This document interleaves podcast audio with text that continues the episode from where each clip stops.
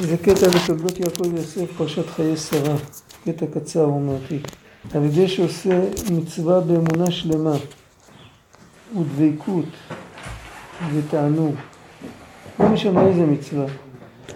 זה משנה איך הוא עושה את המצווה. קודם כל יש לו אמונה שלמה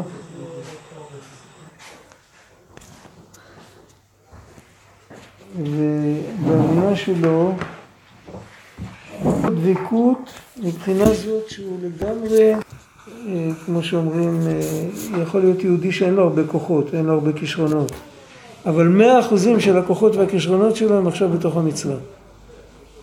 כמה שיכול להכניס, מה, כל מה, ש, מה שהוא אומר. ואחר כך, אה, ויש לו תענוג, אם הוא זוכר שיש לו תענוג מזה שהוא מקיים את המצווה, זה כבר תוצאה. כבר, את זה, זה לא החלטה. זה תוצאה, זה כבר התערותא דלעילא. על ידי זה נכלל במצווה זו כל רמ"ח מצוות עשה ושעשה לא תעשה. בגלל, בגלל שזה הפנימיות של כל המצוות.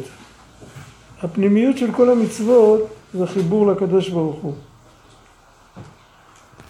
אז אם יהודי עושה מצווה אחת שבה הוא מחובר לגמרי לקדוש ברוך הוא, אז המצווה הזאת כוללת בתוכה את כל המצוות שיש. את כל סוגי ההתקשרות לקדוש ברוך הוא כולם נמצאים בתוך המצווה. אנחנו באמת אומרים ותרי"ג מצוות הכלולים בה. יש נוסחאות כאלה.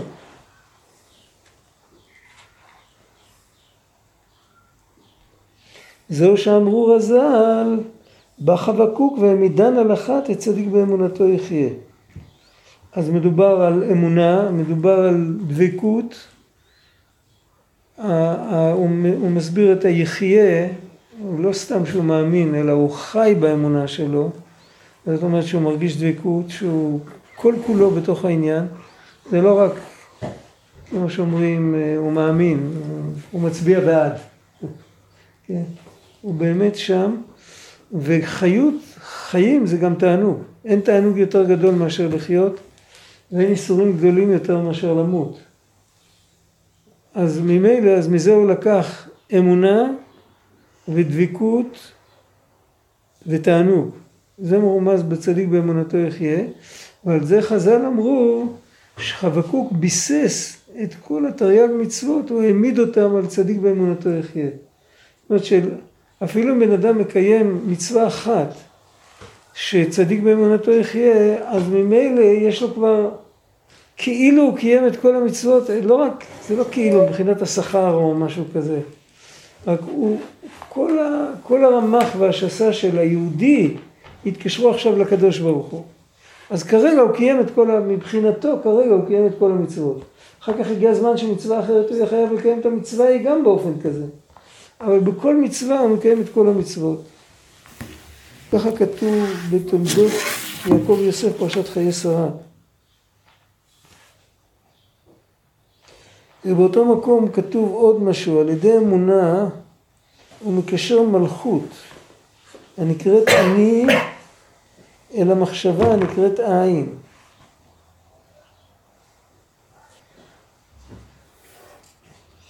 ועל ידי זה יוכל לבטל כל גזרות רעות, כאשר שמעתי ממורי, זיכרונו לברכה, ונעשה גם כן מצדק צדקה, צדק הוא בחינת דין, נעשה מזה צדקה שהוא בחינת רחמים וכולו, וגם ניצול על ידי זה מטרדת הפרנסה. עכשיו, מה כתוב כאן? צריך לקרוא את זה לאט לאט. קודם כל, אני זה בחינת מלכות. והוא מדבר על בן אדם שהוא מעני, הוא עולה, הוא קושר את האני אל המחשבה הנקראת עין. אז בפשטות, אפשר להסביר כאן המון, אה, איך שרוצים, אפשר, זה, זה דבר מאוד לא מוגדר. אה, בפשטות הוא מדבר מלכות, הוא מדבר על קבלת עול מלכות שמיים. בקבלת עול מלכות שמיים, הבן אדם מקבל על עצמו עול מלכות שמיים.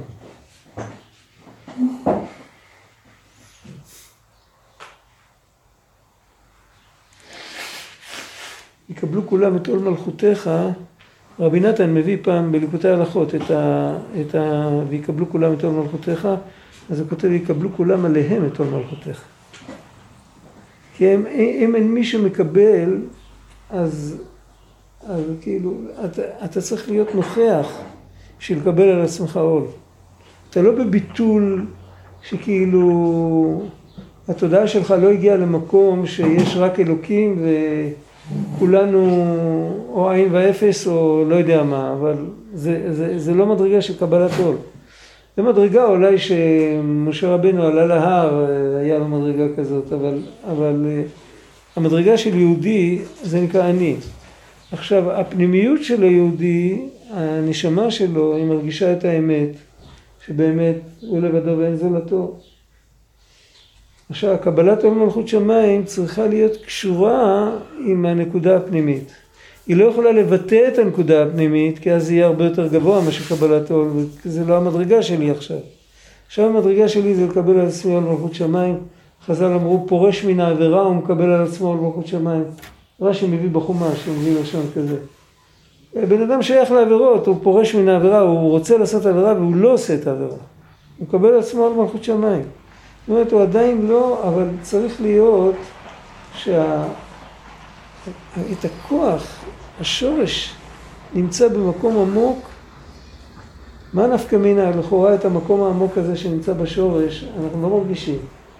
אז מה אכפת לי אם אני מקבל על עצמי עול מלכות שמיים כי אני קשור לשורש, או בגלל שסתם קיבלתי על עצמי עול מלכות שמיים? מה ההבדל? ההבדל הוא שאם אני סתם מקבל על עצמי עול מלכות שמיים, זה מתפוגג מיד, זה מלאכותי. וכל הזמן צריך לתחזק את זה. זה כמו שאתה מחזיק משהו באוויר, זה נגד הטבע, הטבע הוא שזה ייפול. זה כל הזמן צריך להתאמץ להחזיק את זה. אבל אם בן אדם קושר את עצמו עם אמונה, זאת אומרת, הוא מקבל על עצמו מלכות שמיים, אבל הוא מקדיש זמן, הוא מקדיש זמן לחשוב על האמונה שלו. במה הוא מאמין? הוא שואל את עצמו, במה אני מאמין? לא סתם אני מקבל על עצמי עול מלכות שמיים כי, כי אמרו לי. הוא שואל את עצמו מה זה, מה זה אומר. אז אם, אם הוא מביא את האמונה למחשבה, למחשבה הגלויה, הפשוטה, על ידי זה הוא קושר את המלכות לשורש. כי למה המלכות והשורש לא קשורים? בגלל שהשורש הוא נעלם, הוא לא מגיע, והמלכות היא בהתנהגות היומיומית. ויכול להיות כמו שלמדנו בשיעור הקודם, היא הופכת להיות מצוות אנשים מלומדה. הופכת להיות שגרה. כבר אין קשר, כאילו, לחדד את האמונה, אז uh, רק אם יבוא איזה אפיקורס יתחיל לצעוק לו את כל הדברי הכפירה שלו, אז הוא יקפוץ, ואז הוא יתחיל להרגיש כמה הוא מאמין. כל זמן ששום אפיקורס לא מגיע, אז, uh, אז, uh, אז כאילו האמונה היא, היא אקס טריטוריה כזאת, היא נמצאת למעלה, ולא, כאילו, זה כמו מקום המקדש, אף אחד לא נכנס אליו. הוא לא חי אותה. הוא לא חי אותה. אבל אם הוא מתחיל להחיות את האמונה, כי זה הפשט על ידי אמונה, כי סתם אמונה יש לכולם. על ידי אמונה הוא מדבר על איזו עבודה שבן אדם עושה עם האמונה שלו. הוא מתעסק עם האמונה. הלשון בליקוטי מהר"ן שבן אדם צריך לבדוק את עצמו איך הוא אוחז באמונה. לא פירוש איך הוא אוחז באמונה, האמונה היא למעלה מהשכל, איך אפשר לבדוק את זה? עד כמה האמונה היא רלוונטית לחיים שלו. הוא שואל את עצמו את השאלה הזאת. ואם אני מאמין, אז מה, מה אני מוכן, כמו שאומרים, מה אני מוכן לוותר למען האמונה שלי? על מה אני מוכן לוותר? מה, כמה אני מוכן להשקיע?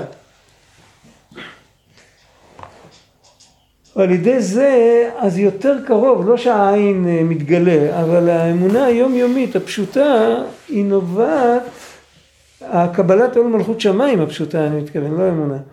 היא, היא עכשיו יכולה יותר בקלות לבטא משהו עמוק שלא מתגלה, אבל בכל אופן הקבלת מלכות שמיים יכול לבטא משהו מהאמונה הגבוהה שהיא נקראת עין, כי היא למעלה מהשגה.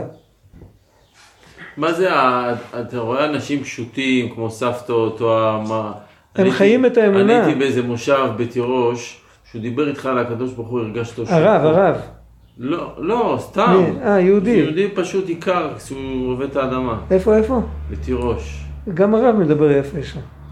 כן, אבל. האנשים הפשוטים, כן, כן. אז מה זה, מה זה זה? מה זה? הבן אדם הפשוט הזה, הוא מתפלל, אז הוא שם לב מה הוא אומר, וכשהוא קורא קריאת שמע הוא שם לב מה הוא אומר, הוא שם לב הרבה פעמים ביום, וכשלא יורד גשם אז הוא שם לב והוא מתפלל להשם, הוא שם לב. משה רבנו היה במדבר עם היהודים 40 שנה, והם ישבו שם, היו דור דעה, היו למדנים גדולים, הוא היה ראש כולל, משה רבנו. ואחרי 40 שנה במדבר הוא היה צריך להגיד להם, שימו לבבכם אל כל הדברים האלה אשר אנוכי מדבר איתכם. אחרי 40 שנה, משה רבנו, ועדיין לא שמו לב. אם בן אדם, ההבדל הוא, אם בן אדם שם לב, בן אדם לא שם לב. יהודי ששם לב ברצינות, אפילו רק לקריאת התורה בשני וחמישי ובשבת, לא, הוא לא פותח שום ספר חוץ מזה, הוא כבר נמצא במקום אחר לגמרי. אבל צריך תשומת לב. לא צריך להיות בן אדם אה, גדול, לא צריך להיות, אפשר להיות יהודי פשוט, אבל צריך לשים לב. אם בן אדם לא שם לב, הוא לא מתרגש מכלום. אם הוא שם לב, אז הקבלת עול שלו היא מעוגנת בדברים שהוא שם לב אליהם. ואז זה, זה, זה כבר לא, זה, זה לא כמו שמישהו אה, מוריד מהמתלה את המעיל של החבר, שאחר כך הוא צריך להחזיר לו, זה כמו שהוא מתלבש עם המעיל של עצמו, שתפרו לו את זה לפי מידה, זה, זה מתאים לו, זה נכון לו. זה, זה, אין בזה גם חיקוי של אחרים. אז מה קרה לנו שהפסקנו לשים לב? מה, למה אנחנו לא שמים לב? כן, אם כל היהודים הפשוטים של פעם היו... אני לא יודע, יכול להיות שזו שאלה של חינוך. צריך ללמד ילדים לשים לב.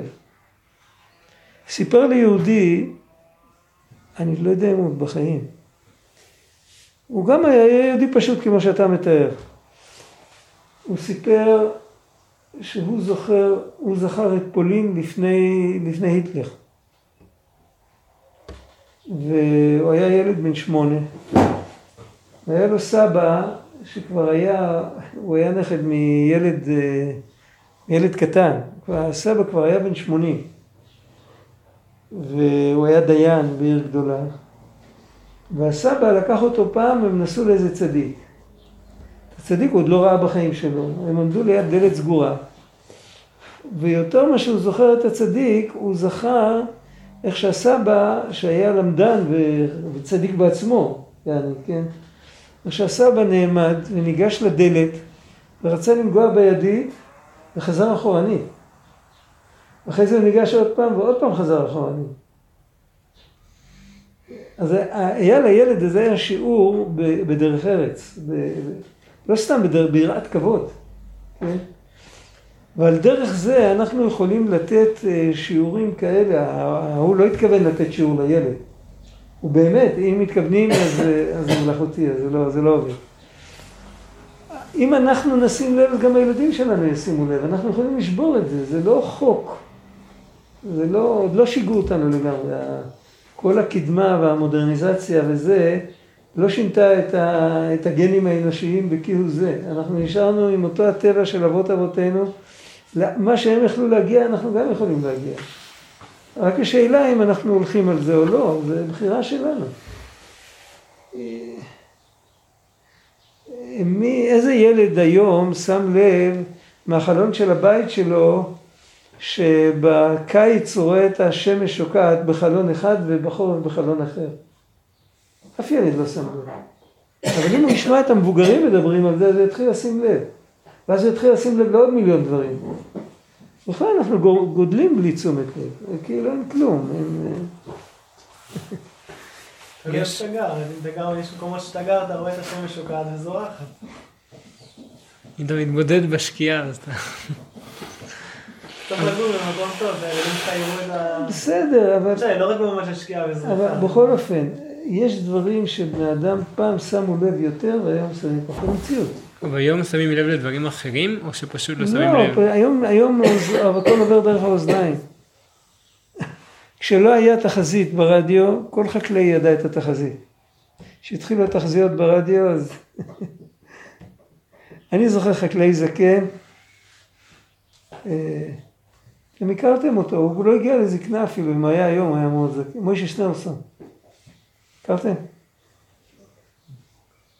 אה, חתנו של משה סגל, של התוקע בכותל בזמן הבריטים, מפורסם.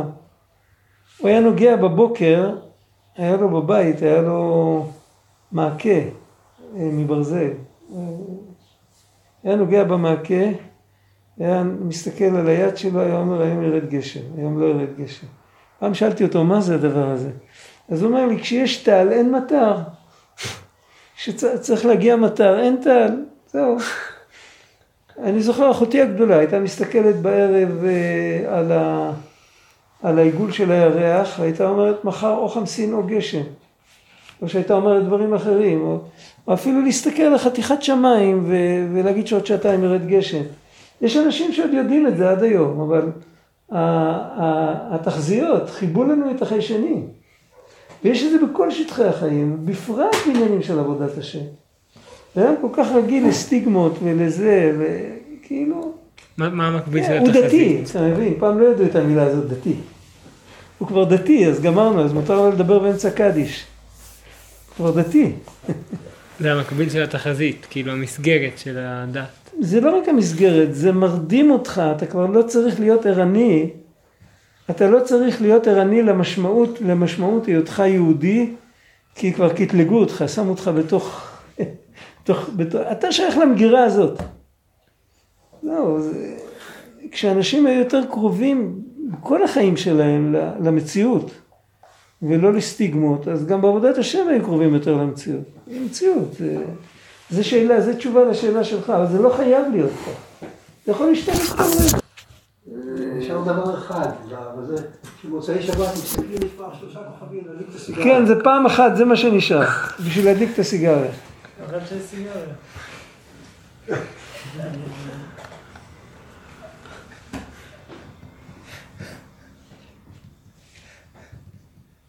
שבן אדם ישאל את עצמו מדי פעם, מה המשמעות של עובדת היותי יהודי? שאלה כזאת, בכלל, דיברנו על זה איקס פעמים, המון פעמים דיברנו על זה, שכל פעם שרוצים לצאת מה, מהתרדמה צריך לשאול שאלה. את פתח לו, בגלל שהוא לא יודע לשאול. אם הוא יודע לשאול אז הוא פותח לעצמו. אז זו השאלה, השאלה היא מה זה אומר שאני יהודי? מה זה אומר לי? אם בן אדם לא שואל את השאלה הזאת, הוא פשוט ישן. הוא יכול לקבל הרבה תשובות, אבל לא, לא עוד פעם, הוא יכול גם להשתמש בשגרה. זה אומר שאני יהודי, שאני מברך אחרי האוכל. או שאני, שאני מברך לפני האוכל. זה קצרה, זה ברכה ארוכה. כאילו, אבל, אבל העובדה שאני יהודי זאת אומרת שהשם בחר בי מכל העמים והוא רוצה שאני אגלה את הנוכחות שלו בעולם. מה אני עושה עם זה? זה כבר התחלה של לחדד את האמונה, להבין, זה מדבר אליי. ואז זה יכול להגיע שהקבלת עול מלכות שמיים שלו תהיה יותר אמיתית. היא לא תתפוגג אחרי חמש דקות. לא, היום אפשר לשאול את השאלה הזאת אבל יותר עמוק מפעם, כי פעם באמת זה שאני יהודי, זה אומר שכולם רוצים להרוג אותי כל רגע. עכשיו בן אדם הולך בעיירה בלא בלא משנה איפה. זה מה שהיה גורם לו להבין שהוא יהודי. היום אף אחד כאילו לא רוצה להרוג כן, אבל רגע. נכון, לא אבל רגע, גם, פעם. אבל גם אז, גם. אז, אם היה שואל אותו מה באמת המשמעות של אני יהודי, מה היה שואל את עצמו, אז היה מקבל תשובה אחרת מה שרוצים להרוג אותי כל רגע. נכון? אז תמיד היה צריך את השאלה. רק פשוט אנשים שאלו את זה, היום אנשים לא שואלים. אם אף אחד לא משלם על זה, אז למה שאני אשאל? ועל ידי זה אפשר לבטל גזירות רעות. זה המתקת הדינים. כל הדינים באים מהמלכות. אם הוא מעלה את המלכות, אם, אז אה, זה מידה שאדם מודד בה מודדים לו. אם בן אדם הולך, אם תלכו עמי בקרי, והלכתי אף אני עמכם בחמת קרי. אם בן אדם הולך ככה, אז אה, הוא עושה את הכל על דרך המזדמן, בלי חיות, בלי קבלת עול שנובעת מהפנימיות, אלא משהו חיצוני כזה, שגרה. אז אה, הקדוש ברוך הוא גם מתנהג איתו מידת הדין. מקבל חיים משעממים, אז הוא זוכה בחיים משעממים, זה העונש. אה, לפעמים הוא חוטף, חוטף על הראש, לא רק... לא יודע. הוא מדבר אז הוא יכול לבטל גזירות רעות. אני לא יודע. ונעשה גם כן מצדק צדקה. כתוב שהצדק ש... כשמתחבר בו אמת הוא הופך להיות צדקה, האמת זה התפארת. זה, זה המתקת הדינים, צדק זה מלכות הקדישה. שהיא, שהיא בחינת רחמים, צדקה זה בחינת רחמים, וגם ניצול על ידי זה מטרדת הפרנסה. צדק זה עניין של דין, צדקה זה עניין של רחמים, כפשוטו. המילה צדק והמילה צדקה זה דין ורחמים. ובמקום שהקדוש ברוך הוא ינהיג את העולם עם צדק, הוא מנהיג את העולם בצדקה. אנוכי המדבר בצדקה. זה קשור גם לתורה כ"ג, נכון? כן, בטח. ג' ועוד קטע, וגם מתולדות יעקב יוסף, יראה שלא יסור הדבקות שבינו לבין קונו ולא יפנה ליבו לבטלה ואפילו בעת עוסקו בדרך ארץ ליבו יהיה דבוק בו יתברך. זאת אומרת אם המוח הוא תפוס בביזנס, אם הידיים הוא תפוס, הלב צריך להישאר לקדוש ברוך הוא. ואפשר שזהו שאמרו רבותינו ז"ל בא חבקוק והעמידן על אחת וצדיק באמונתו יחיה כי האמונה היא הדבקות בו יתברך. שלמות האמונה זה שיהיה עם דבקות ועל ידי זה הוא יחיה.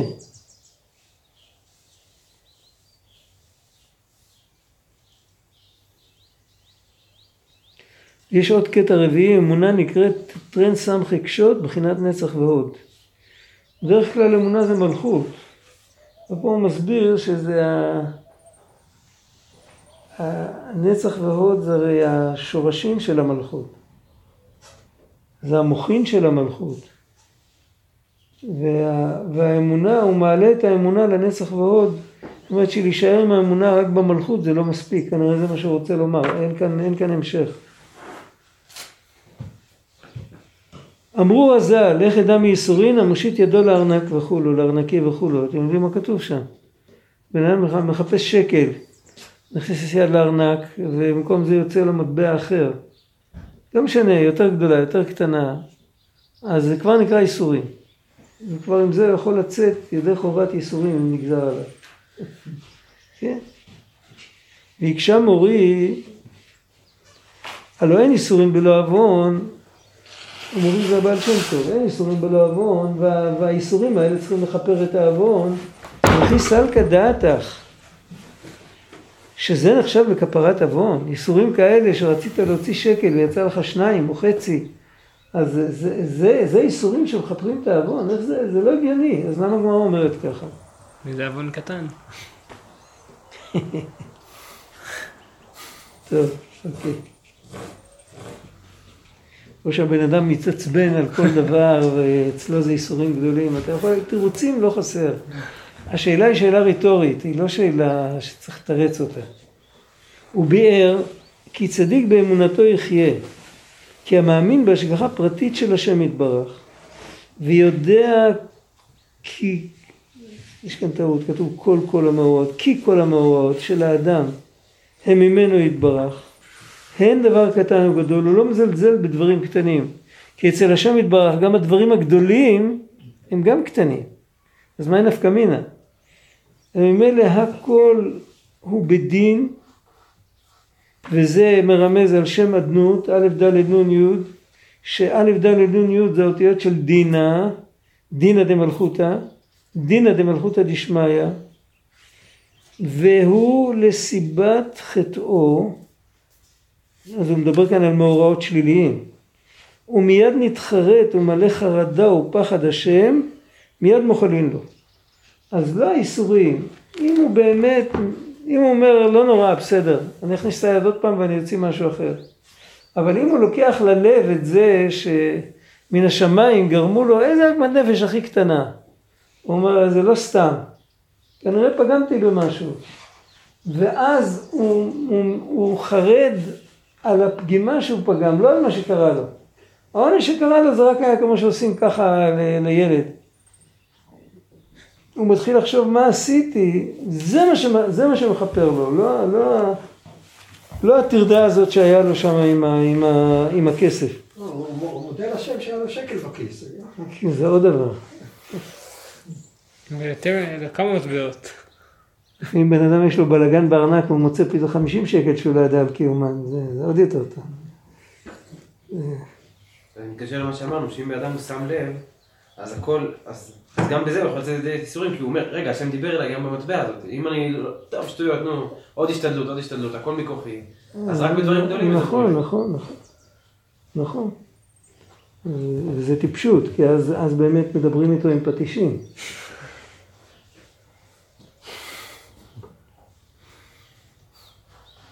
מיד מוחלין לו, מאחר שהוא מאמין וחוזר בו ומדבק מחשבתו בו יתברך. עיקר התשובה זה לחזור ל, ל, לצורת חשיבה שהשם זה הכל, זה עיקר התשובה.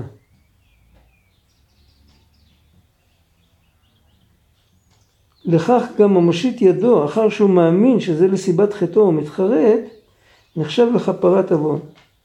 ובחינה זו נקרא דוד. כל העבודה הזאת קוראים לזה דוד. דוד זה ד' ו' ד', מה זה ד' ו' ד'? כי אין סוף שנקרא עין ובחינת ד'.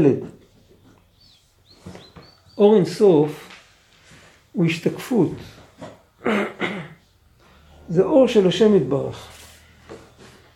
וזה זה, זה מקום כזה שלא שייך לדבר, כאילו, אין לנו בשפה, אין לנו... אבל כמו שאור גשמי, אור השמש, אור החוכמה, או לא משנה, משקף משהו שעומד מאחוריו. אתה, אתה רואה את אור השמש, אז אתה יודע שהשמש נמצאת. יכול להיות שאתה רואה אותה, אתה לא רואה את השמש. השמש מאירה בחוץ, ואתה עכשיו בתוך הבית, אבל אתה מקבל את אור השמש. אתה רואה את האור של השמש, אתה לא מייחס את התאורה לאור אלא לשמש. אם השמש תשקע, האור, יעלה, האור לא יישאר פה. זאת אומרת, האור מצד עצמו הוא עין. הוא לית למגרמה כלום. הוא סך הכל ביטוי, צורת ביטוי של נוכחות של השמש. גם אור אין סוף, שהוא אין סופי, אבל הוא סך הכל, הוא אל תוך קשה, לה, קשה להגיד את זה, הקדוש ברוך הוא, הוא הנמצא האמיתי, הוא המציאות האמיתית, הוא מחויב המציאות. אבל מצד שני, הוא גם, הוא גם יצר את המושגים שלנו. והמושג מציאות זה גם אחד מהמושגים שהקדוש ברוך הוא יצר.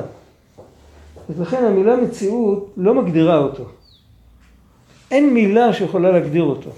חוץ ממילה אחת, המילה, העובדה הזאת שהוא ברא את כל המושגים, זה יכול להגדיר אותו. לא בורא כהגדרה, אלא בורא כהפלאה. כאילו, עזוב, זה לא זה כי הוא ברא את זה. זה לא זה כי את זה הוא ברא. זה לא זה כי את זה הוא ברא. אז השלילה שיש במושג בורא יכולה, לדבר, יכולה להתייחס אליו. אבל כל היתר זה שם המושאל, כאילו קוראים לו מלך, קוראים לו חסיד, קוראים לו צדיק, קוראים לו נאמן. לפי האלף בית, כל הפיוטים האלה, עם כל התוארים על הקדוש ברוך הוא, זה לא נגמר. הכל נכון, אבל שום דבר לא מבטא אותו עד הסוף. זה ברור לגמרי. עכשיו כשאומרים שהקדוש ברוך הוא מאיר כביכול את, את עצמו, את, הוא מבטא את עצמו אל תוך המציאות שלנו, אז אנחנו קוראים לזה בשם אור. אין לנו מילה אחרת איך לקרוא לזה. וה, וה, הצורה הראשונה, איך שזה מתגלה, זה אור אינסוף. אחר כך האור הזה מתחיל להצטמצם. אבל האור הזה יחסית לקדוש ברוך הוא בעצמו, לקדוש ברוך הוא שהיהודי הפשוט הזה שדיברת מדבר עליו, האור הזה יחסית לקדוש ברוך הוא בעצמו הוא עין ואפס. הוא רק צורת ביטוי, הוא רק הקרנה, הוא לא כלום. אז לכן הוא נקרא ד', ד' זה ההתחלה של דלת למגר מכלום. למרות שהוא אין סוף, אף על פי כן מצידו הוא כלום.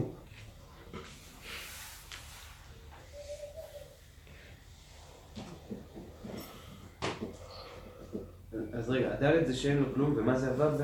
תכף נראה, תכף נראה את הדלת, הוא דיבר רק על הדלת הראשונה. ומזה נמשך, מזה נמשך, הוא לא כותב מה נמשך, אבל כמובן נמשך קו, נמשך משהו מצומצם. שהוא ו' אל ד' שנייה שהוא תכלית השפלות. הד' השנייה זה אנחנו. הו' באמצע זה מה שמחיה את כל העולמות ואתה מחיה את כולם. זה הקו מאור אינסוף. הוא נקרא קו, הוא נקרא חוט, הוא נקרא, לא יודע, מיליון שמות אפשר לקרוא לו. אבל על כל פנים, כל האור שמאיר בעולמות אחרי הצמצום זה הו'. ואנחנו למטה, התכלית השפלות, זה הדלת, זה הדלת להם מגר מכלום, זה אנחנו למטה. מה, גם הדלת של המלכות, כאילו הכי למטה שדלת לא מגר מכלום, וגם הדלת של האור אינסוף. כן, זה שניהם דלת. להפך, אצל האור אינסוף זה עוד יותר דלת להם מגר מכלום. ככל שקרובים יותר, אז הביטול הוא יותר בתכלית. רק כתם. מה, היות שזה... זה, אין לנו דרך איך לדבר על זה, קודם כל השפה לא מתאימה לזה, וחוץ מזה גם התפיסה שלנו לא תופסת. אנחנו לא תופסים את האינסוף בכלל, זה תתפוס איך האינסוף מתבטל. זה, זה, לא, זה לא בשביל השיניים שלנו, אבל באמונה יש לנו את זה. זה לא, לא מסביר כאן כלום. אפילו כתר עליון הוא כמה אי הוא לגבי עילת העילוי. נכון, זה על דרך זה, אבל שם הוא מדבר על לגבי. זה כמו שאתה אומר, הקטן לגבי הגדול. ופה הוא מדבר הרבה יותר, הוא מדבר, עם כל האינסופיות שלו, הוא רק, הוא רק ביטוי של משהו שמעליו. הוא לא, הוא לא, הוא לא, הוא לא כלום. יש, יש אה, נר יחסית, נר שעומד בצהריים מול השמש, הוא לא מאיר. אבל האור של השמש עצמו בטל השמש יותר מאשר ה... הנר. הנר בטל כי יש כאן משהו הרבה יותר גדול, לא מבחינים בו.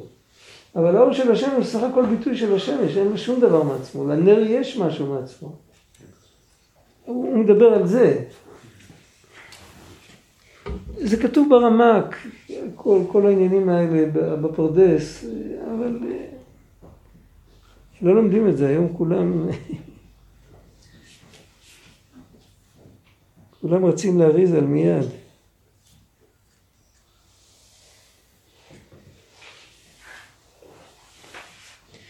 ואיך זה נמשך? אל, זה נמשך דרך הוו אל ד' שנייה שהוא תכלית השפלות, הכל בהשגחה פרטית ממנו יתברך וכולו. אני לא יודע מה זה ה"וכולו", שהרב מישרין כתב פה "וכולו" כי הוא משמיט חלק מההסבר, או שהתולדות יעקב יוסף כתב "וכולו" כי לפעמים בדיבור זה היה יותר באריכות מאשר בכתיבה, אז הם כתבו "וכולו", אני לא יודע. זה לא מאמר חז"ל, לא שייך להגיד את זה וכולו. וכשאינו מאמין זה שהכל בהשגחה פרטית ממנו יתברך, רק אומר כוחי ועוצם ידי עשה לי את החיל הזה, זה נקרא כופר בהשם יתברך ובבחינת דוד. מעשו במלכות בית דוד, אחד מהחטאים של עם ישראל, ככה הוא מסביר את זה. ועתידים לבקשם, פח, איך כתוב שם? ביקשו את השם אלוקיהם ודוד מלכה. כי כופר בדין מלכות בשם א' ד' נ' י' ורק המלכות הוא מכוסה ומשובד אל הקליפה, מכסה ומסתיר עיני השגחתו יתברך מבני אדם. מבחינתו השכינה היא בגלות. ולעתיד בימות המשיח, אשר את רוח הטומאה יעביר מן הארץ, אז יתגלה השגחתו יתברך בפרטי פרטיות. וזהו שאמרו הז"ל לא גלו ישראל עד שכפרו בקדוש ברוך הוא מלכות בית דוד. וכן מה שאמרו רז"ל אין בין העולם הזה לימות המשיח אלא שיעבוד מלכויות. מה זה המלכות הזאת? זה מלכות דוד. היינו כנ"ל ודברי פי חכם חן. זה כתוב בתולדות יעקב יוסף והוא שולח גם הרי מקום לבן פורת יוסף פרשת וישלח. מה, מה ההבדל בין עולם הזה לימות המשיח? האם המלכות היא משועבדת לקליפות או לא? זה שיבוד מלכויות בלבד. זאת אומרת, היהודי מצד עצמו הוא בן חורין, אפילו אם יש עליו מלך אה, רומאי או יווני או מה, זה לא משנה. אבל אם אצלו בנפש המלכות, הקבלת עול מלכות שמיים שלו, היא הופכת להיות, דיברנו על זה, בתורה אור, בפרשיות של יציאת מצרים, כתוב שעיקר הגלות זה מצוות אנשים מלומדה. לא חטאים ועוונות. חטאים ועוונות כל אחד רואה שזה חטאים ועוונות והוא בורח משם. מצוות אנשים מלומדה זה עיקר הגלות. וכשיהודי יוצא, זה, זה כנראה מבוסס על מה שכתוב כאן. זה תורת הבעל שם טוב. כשיהודי יוצא ממצוות אנשים מלומדה למקום של עבודת השם אמיתית, הוא יצא ממצרים. וזה מה שיהיה לעתיד לבוא.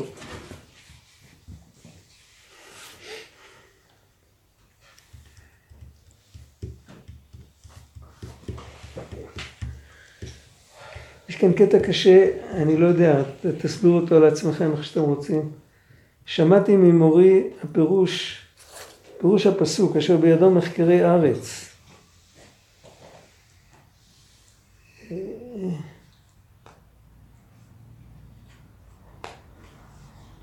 שהקשה למה בימים קדמונים היו החוקרים מאמיני הקדמות. אריסטו וחבריו, לא כולם, רובם, האמינו בכל מיני שטויות. אריסטו אומר שאתה רואה עמוד, אתה רואה צל, לא יכול להיות עמוד שלא יפיל צל ביום, כן? אז אתה רואה, אתה רואה את הקדוש ברוך הוא, אז יש עולם. כאילו, אם, אם הוא בורא, אז חייב להיות עולם. זה שטות. זה ממש, אה, זה כשל לוגי להגיד דבר כזה. אתה רואה את השמש, אתה רואה אור. אתה רואה את הקדוש ברוך הוא, אז אתה רואה עולם. מה, לא יכול להיות, אה, הקדוש ברוך הוא לא יכול לא לברוא את העולם. מה ההיגיון? אבל ככה הוא האמין. וממילא, היות שהקדוש ברוך הוא תמיד היה, אז גם העולם תמיד היה. ככה הם האמינו, וזה פגם גדול באמונה. זה לא רק פגם בסיפור שכתוב בתורה, בראשית ברא אלוקים את השמיים ואת הארץ, זה גם, זה, זה, זה גורם השחתה בטבע האנושי, בהתנהגות. בן אדם שמאמין שהשם ברא את העולם מרצונו, ברצונו הטוב, ברצונו החופשי, הקדוש ברוך הוא ברא את העולם שהוא רצה. אבל אם הוא מאמין שהעולם תמיד היה, אז לקדוש ברוך הוא אין השפעה על העולם. כאילו, היה לו, הוא מצא חומרים כאלה וכאלה, ומהם הוא עשה עולם. הוא עשה את העולם הכי טוב שהוא יכל לעשות, לא מעבר לזה. בתנאים האלה עשיתי את העולם. עכשיו יבוא בן אדם ויגיד, אני רוצח. החומר הקדום שממנו נברא הגוף שלי, יש לי בגנים את, הרציחה. זהו. אז מה רוצים ממני? אבל אם הקדוש ברוך הוא ברא אותך, ואתה צאצא של אדם הראשון, והאדם הראשון הייתה בחירה חופשית, עכשיו בגנים שלך יש בחירה חופשית. והקדוש ברוך הוא ברא אותך באופן הכי טוב שיכל לברוא אותך. זאת אומרת, הם, זה, הרבה פעמים זה ככה, שהפילוסופיה נוצרת כדי לתת חותמת גומי על התאוות, או על כל היצרים בישין האחרים. בצורה מודעת או... זה יכול להיות לא מדעת. בהחלט יכול להיות. זה בגלל- ניסה להגן על הת- על התיאוריה, על הסיבתיות. כן. כל דבר יש סיבה. זה לא רצון אלוקי, יש כן. סיבה. יש סיבה ו, וסיבות ותוצאות אחורנית עד אין קץ, זה מישהו פעם עשה את החשבון שזה טעות במתמטיקה. לא. יש לך ערימה של אבנים, אתה תמיד יכול להוסיף עוד אבן, אבל האבנים שכבר יש בערימה, תמיד יש להם מספר. כשאתה מדבר על סיבות ותוצאות, מה שימשיך להיות, זה יכול להיות, זה יכול להימשך עד אין קץ. אבל כשאתה מדבר על דבר שכבר היה, אז תמיד יש לזה גבול. חייב להיות, אז הם קראו לקדוש ברוך הוא סיבה ראשונה. זה הלשון של הפילוסופים. אבל סיבה זה דבר ריק, זה לא, זה לא אישי, זה לא... זה סתם, זה- רצון, זה לא רצון. זה בלי רצון, זה בלי זה- כלום. זה כאילו ככה, זה חוקיות כזאת. גם היום יש עוד אנשים שחושבים ככה. אבל פעם כל האנושות חשבה ככה. ועל זה הוא שואל, למה בימים קדמונים היו החוקרים מאמיני הקדמות, מה שאין כן עתה מאמינים שהוא יתברך אחד יחיד ומיוחד. החוקרים של, של זמנו כבר האמינו איכשהו, הם לא האמינו בדיוק כמו שיהודי מאמין, אבל הם האמינו שזה מתחיל הכל מאחד יחיד ומיוחד שעשה את הכל ברצונו, לא אוטומטית. איזה חוקרים כאלה יש? איזה חוקרים כאלה יש? הוא לא...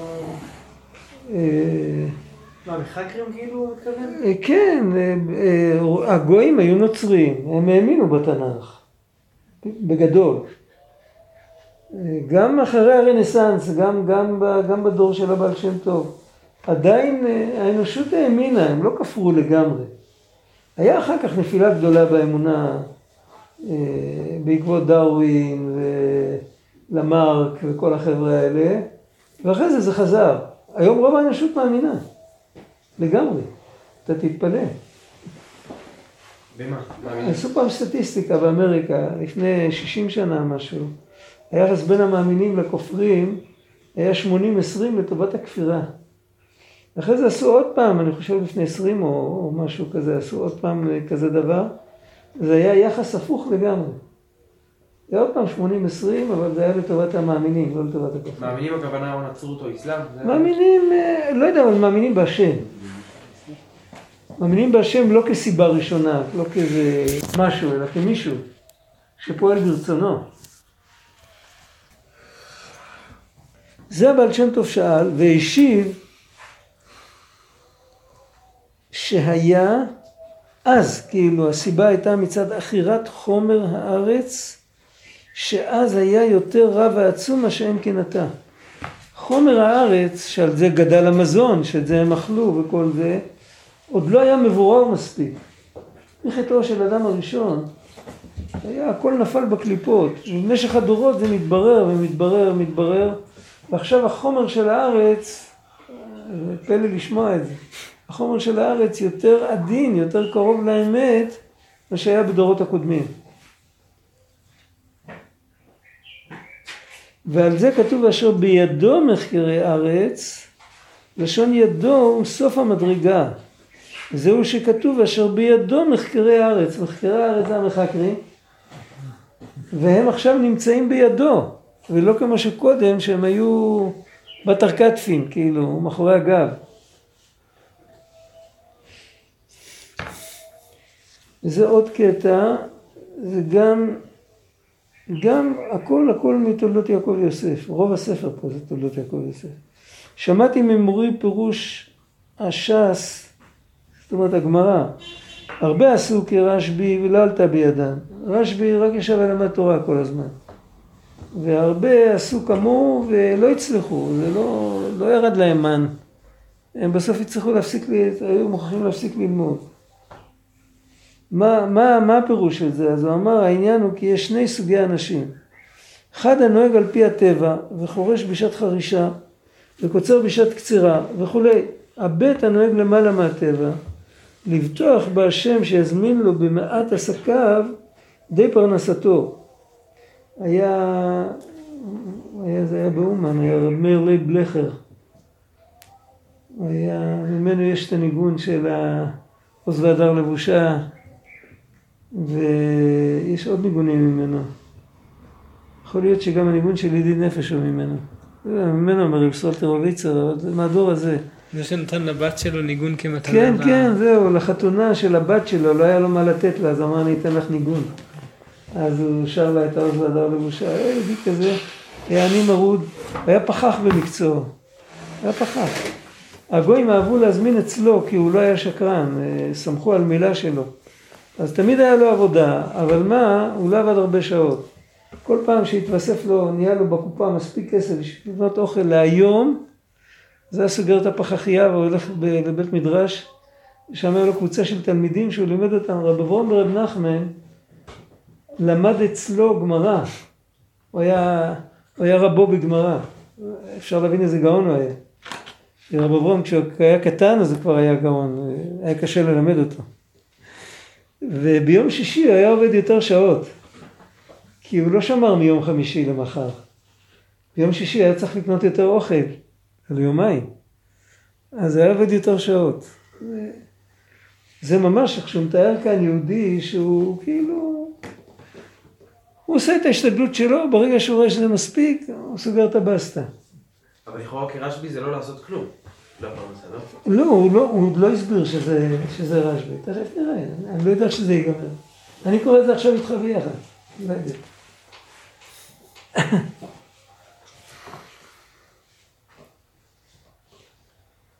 עכשיו מזה הוא מגיע, הנה, זו תשובה לך. אז מלאכתו נעשית על ידי אחרים. אם הוא באמת הולך בדרך הזאת, הוא כן עושה את מלאכתו, רק הוא עושה בדיוק מה שהוא צריך ולא יותר, אז הוא זוכה בסוף שמלאכתו נעשית על ידי אחרים. ואז הוא יכול לא לעשות כלום. וזהו בחינת צדיק באמונתו יחיה. האמונה מחיה אותו. מה שאין כן מי שאינו במדרגת ביטחון ורוצה לעשות כמו רשב"י. איך כתוב שם? הרבה עשו כרשב"י. הוא חקיין. הוא עושה מעשה קוף בעלמא. והניח מדרגתו על פי הטבע. את המדרגה האמיתית שלו הוא שם בצד, במדרגה העליונה לא השיג. זה לא, זה לא באמת היה אצלו, זה לא, זה כאילו, אז הוא, הוא, עזב, הוא עזב גם את זה וגם את זה. ונשאר קרח מכאן ומכאן, וזה שאמרו הרבה עשו כרשב"י, גם שאינו בגדר זה, הרבה אנשים, אין הרבה אנשים בגדר של רשב"י. לכך לא עלתה לו, ודברי פי חכם חן. ולהרחבת הביאור שמעתי גם כן לפי שהרבה עשו כרשב"י, לכך לא עלתה להם. אה, בגלל שהרבה עשו, אולי בגלל שמן השמיים זה היה שזה לא יהיה דרך לרבים, לא הגיע הזמן, אני לא יודע מה מתכוון. אולי הם עשו את זה כי זה היה... זה היה מוד הטרנד, כאילו, היו בטלנים. אה, או שהם הלכו לפי ה... זה היה מין להיות אין כזה. זה תירוץ להיות בטלן. זה כן כאלה. יכול להיות.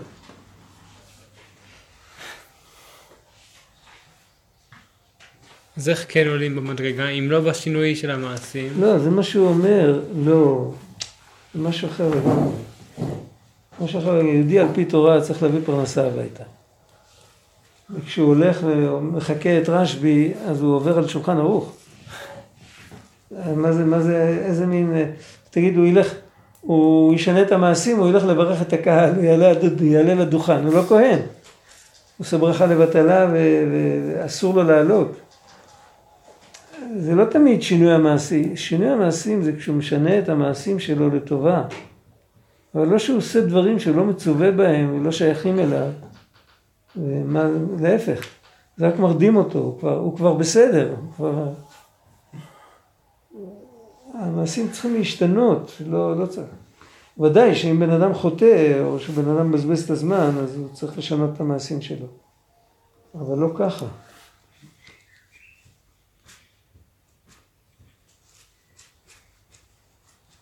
אחד ירצה לחזור בתשובה, הוא ילך לקנה שטריימל. תחשוב על דוגמה כזאת. מה זה קשור? כאילו? ירידת המן היה מצד האמונה והביטחון, זה עוד קטע. כמו שכתבו הקודמים ז"ל, זאת אומרת המפרשים הקדמונים כתבו שההתערותא דלתתא שהביאה את ירידת המן זה היה אמונה וביטחון. כנראה זה רמזו את זה באיזה פסוק, אני לא יודע איך. והנה, אז כשירדו ממדרגתם והתלוננו, אם כן איך ירד להם המן, הרי היו כמה פעמים שאפשר לספור, שהם, כל פעם שהם מתלוננים היה צריך להפסיק המן. כי כל ההתערותא דלתתא לקבל את המן היה צריך להיות אמונה וביטחון. לזה נתנו להם עצה, ערב וידעתם, כי השם הוציא אתכם מארץ מצרים, ובוקר וראיתם את כבוד השם. כשהם התלוננו והם רצו סלב ונפשנו יבשה כי אם למן עינינו, משה רבנו אמר להם את הפסוק הזה, ערב ידעתם כי השם הוציא אתכם מארץ מצרים, בוקר וראיתם את כבוד השם. משה רבנו לימד אותם דרך, למרות שהם התלוננו, עשו לו הפגנות, הוא לימד אותם דרך איך עובדים את השם בזמן הירידה. כי אחרת הם יישארו בלי כלום. מה הוא אמר להם? כי האדם הוא עולה ויורד, ובשעת ירידה שהוא בחינת ערב, זה לילה. מכל מקום ידע מצד ההכרה הראשונה שידעו כי השם הוציא אתכם מארץ מצרים. כמו שכתוב בחובת הלבבות שתהיה הכרתך חזקה. רצונו לומר שאם ידעת והכרת איזה דבר מעבודתו יתברך, תהיה חזק שלא תתמוטט. זה כתוב בקהלת, כתוב אם רוח המושל יעלה עליך, מקומך אל תנח. נדמה לי שבאחד התרגומים כתוב על זה שאם היצר הרע, שהוא המושל ברוב העולם, אם היצר הרע רוחו יעלה עליך, אל תעזוב את המקום שלך. זאת אומרת, תחזיק בשיניים, בציפורניים, תמשיך לעשות מה שעשית. קודם כל תמשיך, אל תפסיק. אפילו אם אין לך בזה חיות, אין לך בזה רגש, אין לך בזה כלום.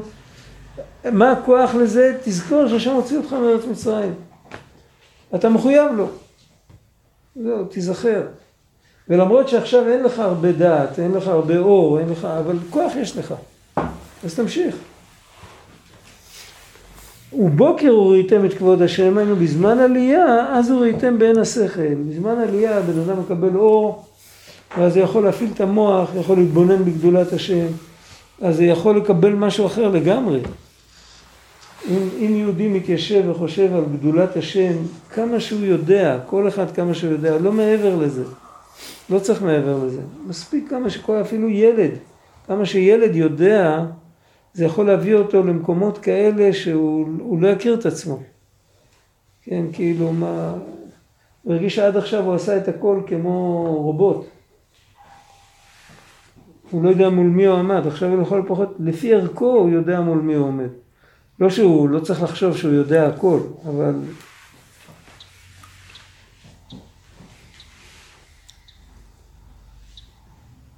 ואז ראיתם, ולא מצד הכרה וידיעה לבד, להפך, הראיתם, כמו שהערב הוא מתחת לשכל, הראיתם הוא עוד יותר גבוה מהשכל.